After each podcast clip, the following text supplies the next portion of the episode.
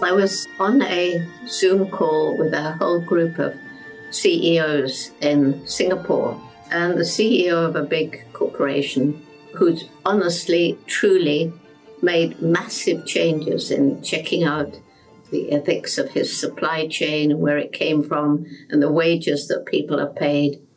And he's saying, Jane, there were three reasons for my company to change. First, seeing the writing on the wall that we cannot go on exploiting the finite natural resources of the planet because if we do, that's the end of our business. And he said, secondly, people are getting more aware and they are demanding a more ethical way of doing business.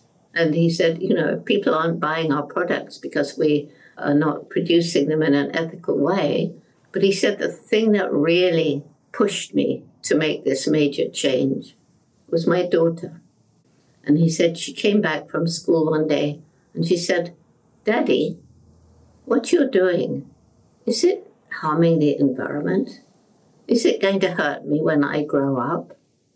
And he said, That got straight to my heart. You've got to feel it. You've got to get that teared up feeling. And yes, I, I've got to change. Then you have to work out how you change. That's what our intellect is for. And there's so many like that.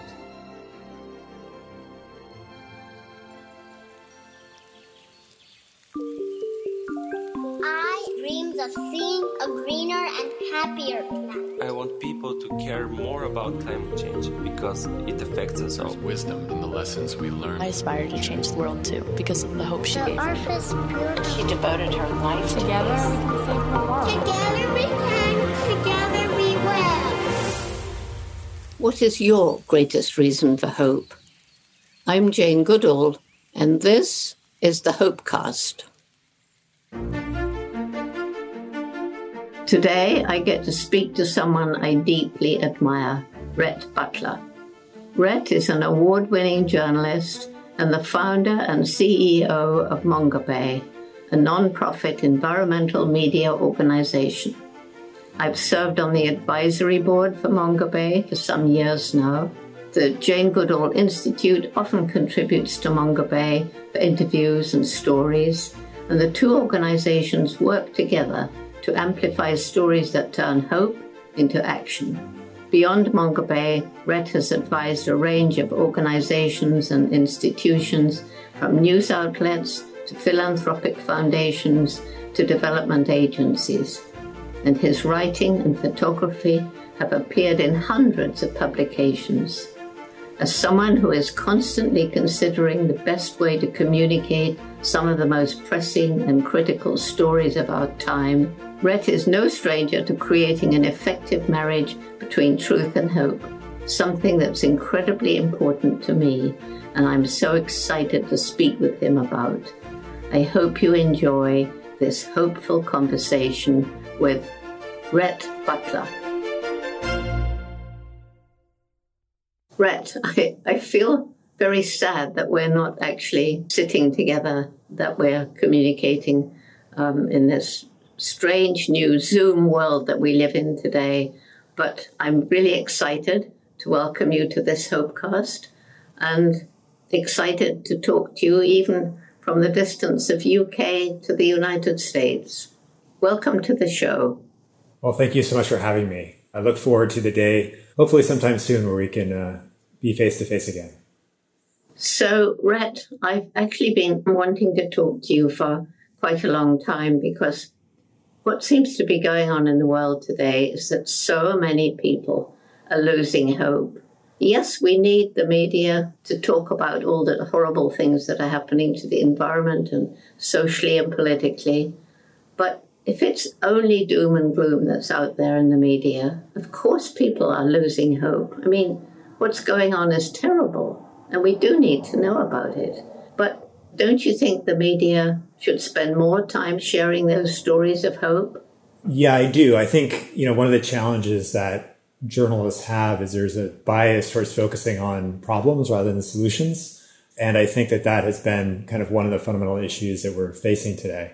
And so I think part of it is focusing on these tangible solutions and actions that people can take at home. So, you know, reminding people that, yeah, there are these big global problems, but solutions always start locally. And, you know, here are a few things that you can do to, to actually start to make a difference locally and, and collectively that can bubble up into something much, much greater. And I think JGI's work and um, Roots and Shoots are so many examples of hopeful, positive things that can be inspiration for us all. I, I, think that collectively the media could do a much better job, including Mongabay, at sort of highlighting those those stories and giving us giving us hope, because um, really that's critical.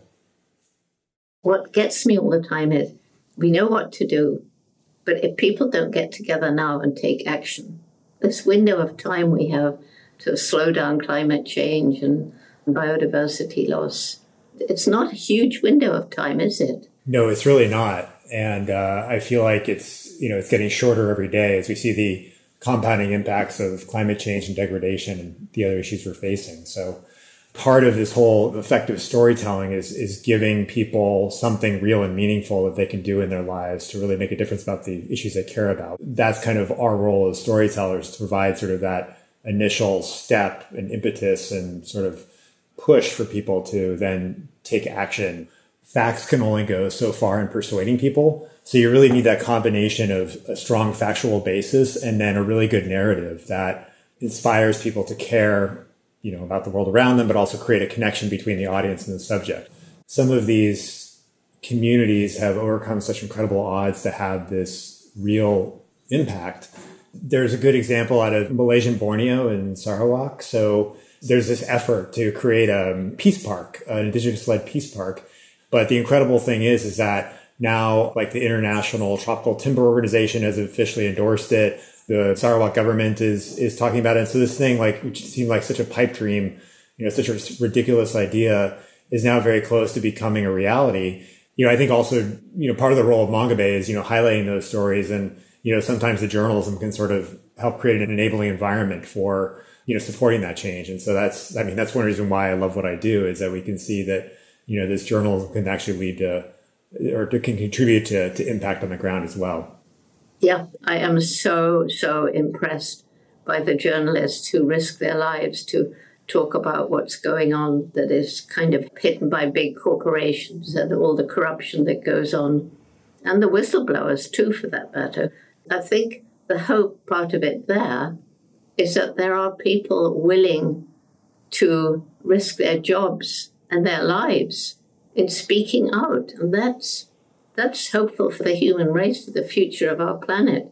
I quite often find myself thinking back to what was almost the beginning of the environmental movement, which was Rachel Carson with Silent Spring, and what she tackled, even up to the very end when she had cancer, in exposing the effect of DDT on the environment and the weakening of the shells of the birds of prey. And, and she won. That's a, a story which maybe a lot of people today don't even know, but I, I remember it because I was living through it.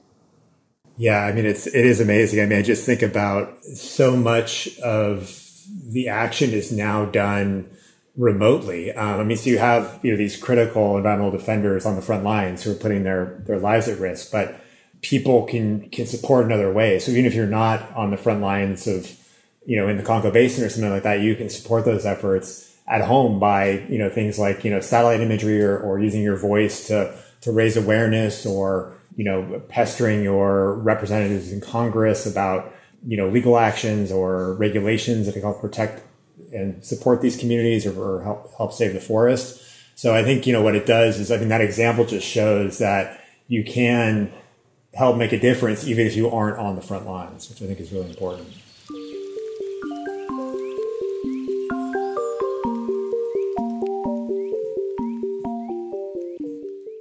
What originally drove you to start Mongabay? What was it? Was there a particular moment, a particular incident? Yeah, so Mongabay was born out of my love for nature and wildlife. So I had the great fortune of having a mother who was a travel agent and a father who traveled a lot for business. So I had opportunities to go to places that most people don't. So say like instead of going to Disneyland, we would go to Venezuela. And I had a special affinity for reptiles and amphibians. And I kind of felt that the most interesting reptiles and amphibians were in the rainforest. So I would always try to get my parents to take me to the rainforest. And I, I, thankfully had a couple opportunities. And so the thing that really sort of took me from just being someone who appreciated nature to like understanding the fact that there were problems in the environment was when I was 12, I went to Eastern Ecuador and we stayed with a fairly traditional indigenous community near Yasuni National Park. And I had an amazing time, you know, meeting the kids my age in the village and going out looking for frogs at night and things like that.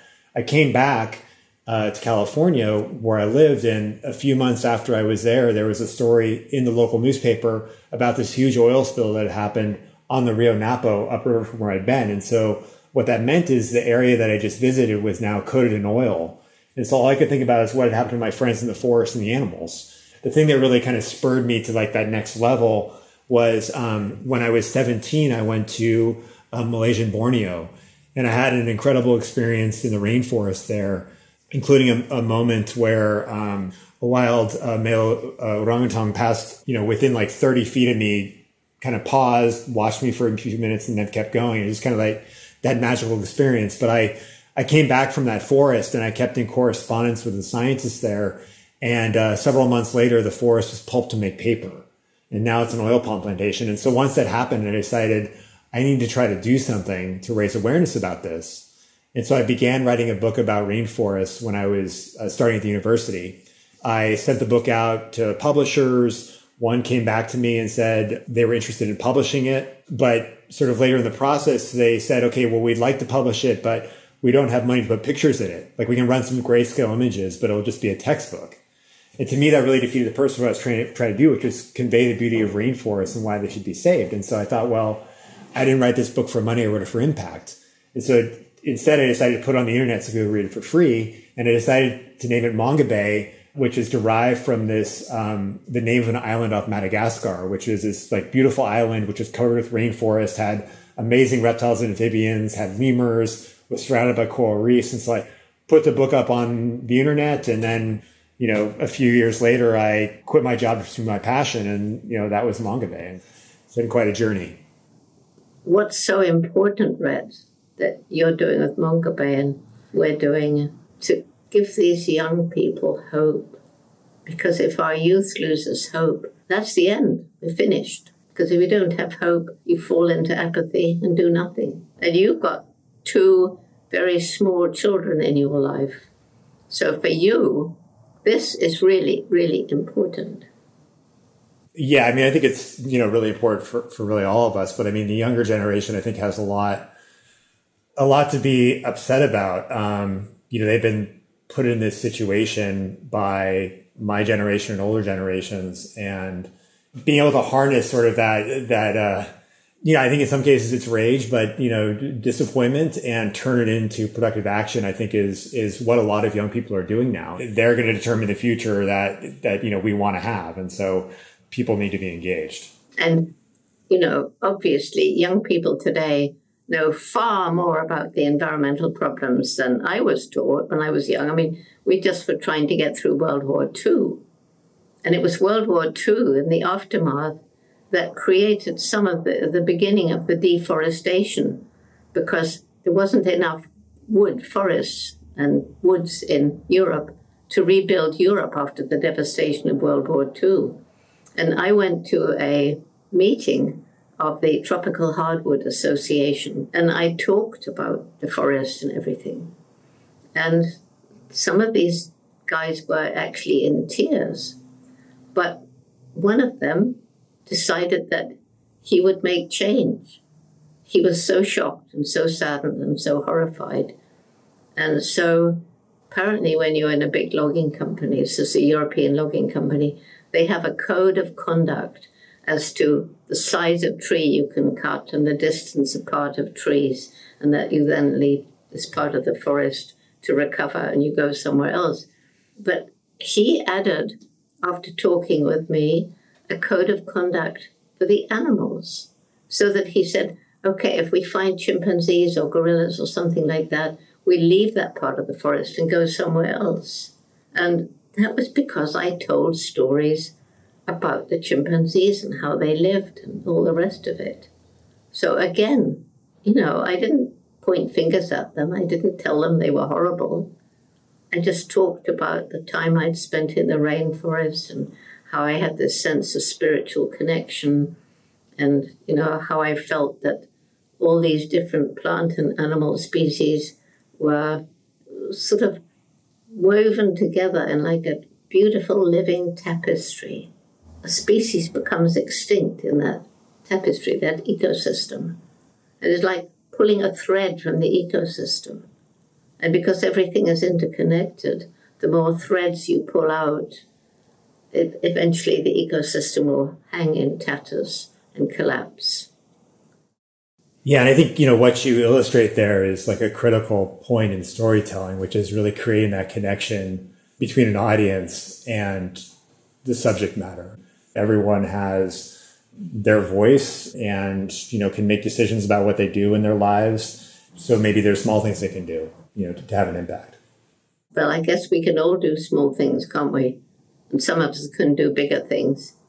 You and me, Rhett, we can go shopping and we can look at a product and we can actually ask in the making did it harm the environment? Was it cruel to animals? Is it cheap because of unfair wages? And we can afford to buy something that might be costing a little bit more, but was made ethically.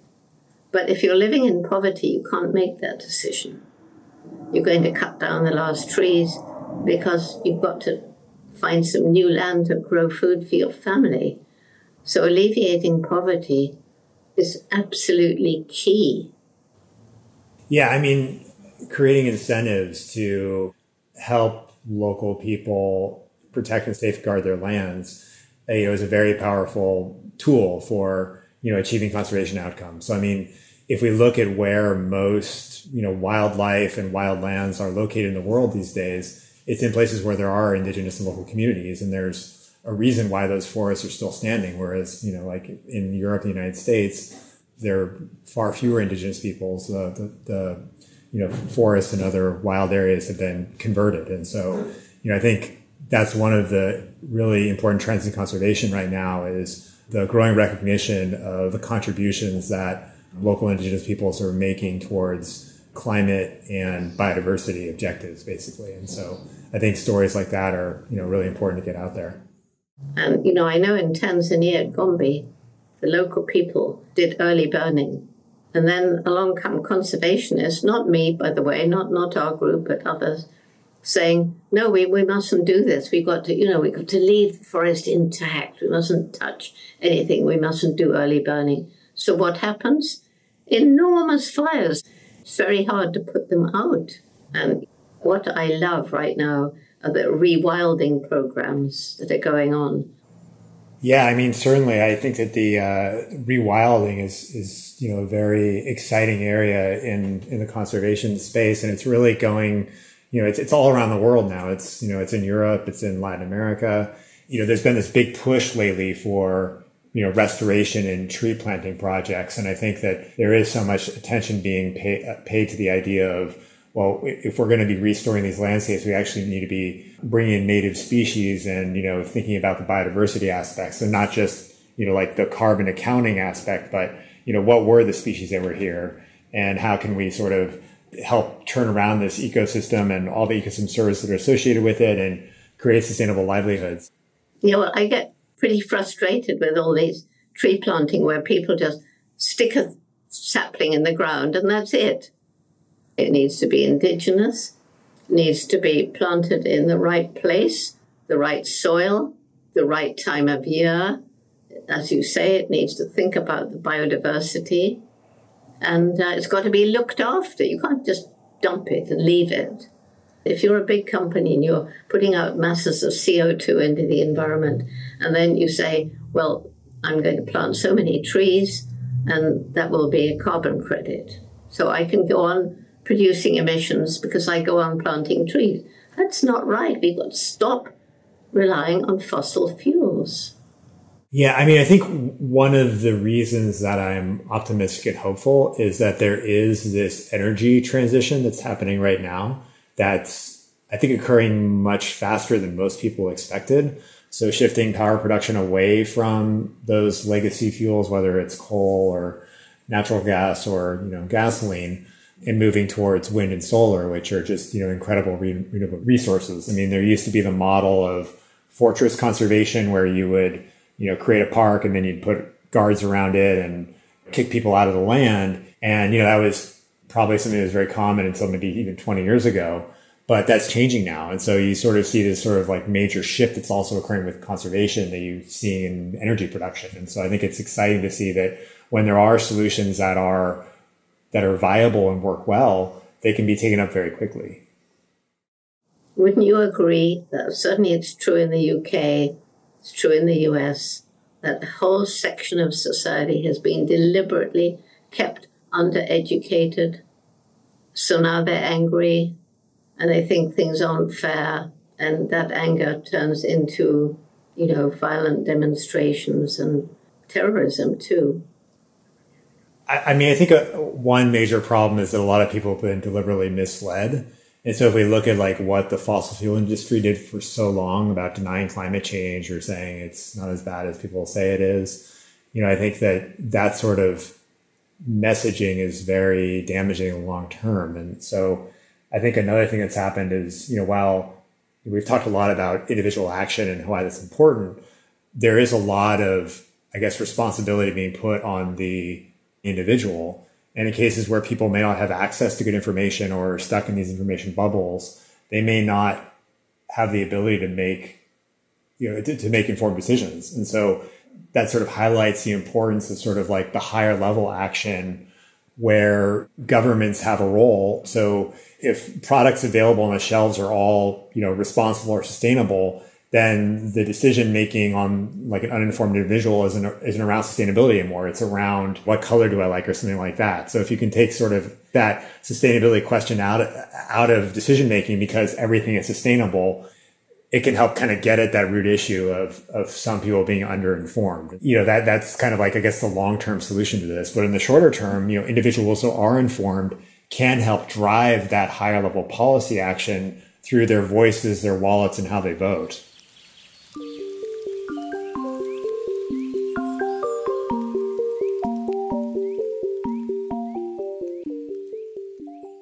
I've been so impressed by Mongabay for so long, and I know that you have a team of people investigating news stories. I don't know in how many countries now, but an awful lot of the world. And I suppose there's always a balance between telling all the horrors that are going on and balancing it so that people don't get so depressed that they give up. Because if we give up now, we're doomed. How do you weave that in to the stories you tell? We kind of do it by story by story, but we also have sort of overarching themes that we report on. So, for example, we have uh, what we call a special reporting project that looks at indigenous led conservation. Um, that's happening right now. And so, what that is, is we're committing to do a set of stories that looks at this issue area. And by having sort of uh, this you know set of stories that's pre-announced, we can sort of you know, build like a story arc. Like, you know, we're, we're going to focus on certain geographies, but also understanding examples of, you know, it's like success stories. So like here are five or 10 projects around the world and here are some common elements to each one of these successful projects. And so, you know, that kind of builds um, an understanding of, of kind of what works with these projects and maybe, you know, what doesn't or what, what can we learn from it. And so we do try to encourage our editors to you know, to probe these stories, like, you know, what is there some upside here? Or is there an example of an organization that's doing really good work to try to, you know, address this challenge? And one of the things at Mongabay that's sort of enabled us to do this is we've um, built out a network of journalists all around the world. So we have um, currently it's probably around six or seven hundred contributing journalists in about eighty countries, and there's a lot of value in this because uh, we can do very local stories, but then by the nature of the network being global, it can bubble up and do kind of these very high level stories as well by you know taking taking information from you know all these different countries. Rhett, has there been a change? Is what you do helping to make more of the media share the good stories as well as the bad stories? Well, so I think that sometimes you can have a bad story that results in a good outcome. So there's something that's being done that's destructive, but then covering it can then lead to, you know, the activity stopping or people being empowered. And so back in 2014, there was a company that had a initial public offering in London. It's called United Cacao. And um, it portrayed itself as a pure play cacao company at a time when cacao prices were going up. And so cacao is used for making chocolate, just to clarify. So they, they had this story where they were, you know, working with local people and they were sustainable and producing this commodity that everyone loves. Mongabay was monitoring Global Forest Watch and we were looking specifically for evidence of deforestation that was occurring. And we saw these, uh, you know, what, what show up as pink polygons uh, appearing in in the in Peru, which is the Western Amazon, which is the most biodiverse part of the Amazon rainforest. And so we started to dig into it. We had an investigative reporter that went there, and it turned out that it was this company that just had the IPO that had been clearing a highly biodiverse rainforest, you know, in the Amazon. And the way that we knew that is we could see the change happening over time with the satellite data. There are also scientists doing really great work documenting, you know, before the, the forest clearance happened and after. So, um, a friend of mine had flown the area in his airplane and mapped it with very high resolution satellite uh, uh, imagery, which showed the biodiversity, like the number of tree, the, the, the specific tree species that were in the area, you know, the carbon density, things of that nature. And then there's a group called the Amazon Conservation Association, which was actually monitoring the change that was going on. And so there's all this great evidence. And so we we started to produce a story about you know what was happening here, and um, you know the company tried to shut down the story, but our response was, well, you know this is all based off the best science, and you know there's plenty of evidence here showing what's happening, and we're just covering that. And so you know we came out with a story. A bunch of other media outlets then covered the story. Activists started doing campaigns around it, started going after like the London Stock Exchange to delist this company, and we continue to do this reporting. And so over the next um, you know, two plus years, um, a bunch of stories came out. The Peruvian government um, decided that the plantation was uh, breaking local regulations, so it was illegal.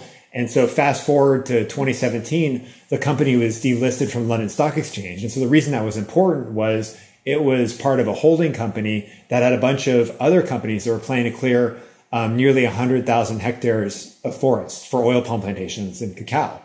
And that's all in this very biodiverse area. And so by not being listed, it deprived them of the capital they would have had to sort of do that expansion.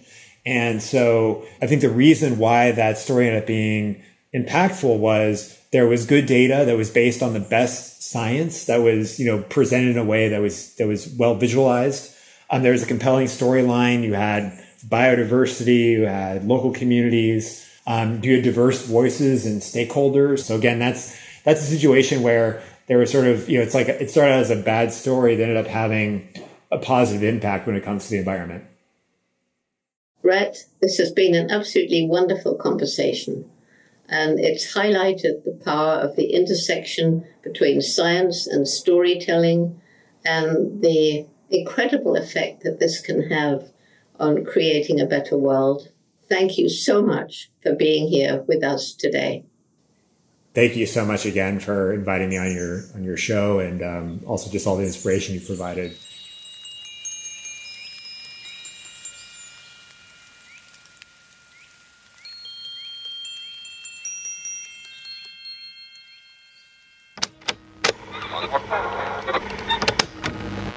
But there is still hope, where a different future awaits us, where faith unites us to make rainforests a shared spiritual priority, where we teach our communities that rainforests are a sacred trust, where we feed a growing planet without converting rainforests, where we work with companies to ensure their products are deforestation free, and where we make sure that governments protect forests and the rights of indigenous peoples. This is the future where we do what is right.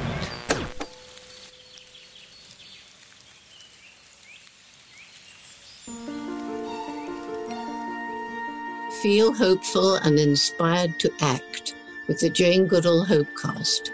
by subscribing on Apple Podcasts, Spotify, Stitcher, Google Podcasts, and anywhere podcasts are found. I'm your host, Jane Goodall. The Jane Goodall Hopecast is produced by the Jane Goodall Institute. Our production partner is Frequency Media. Michelle Corey is our executive producer.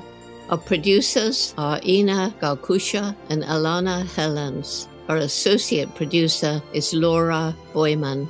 And Matthew Ernest Filler is our editor and sound designer. Our music is composed and performed by Ruth Mendelssohn with additional violin tracks from Angie Shear. Sound design and music composition for the Conservation Chorus is by Matthew Ernest Filler.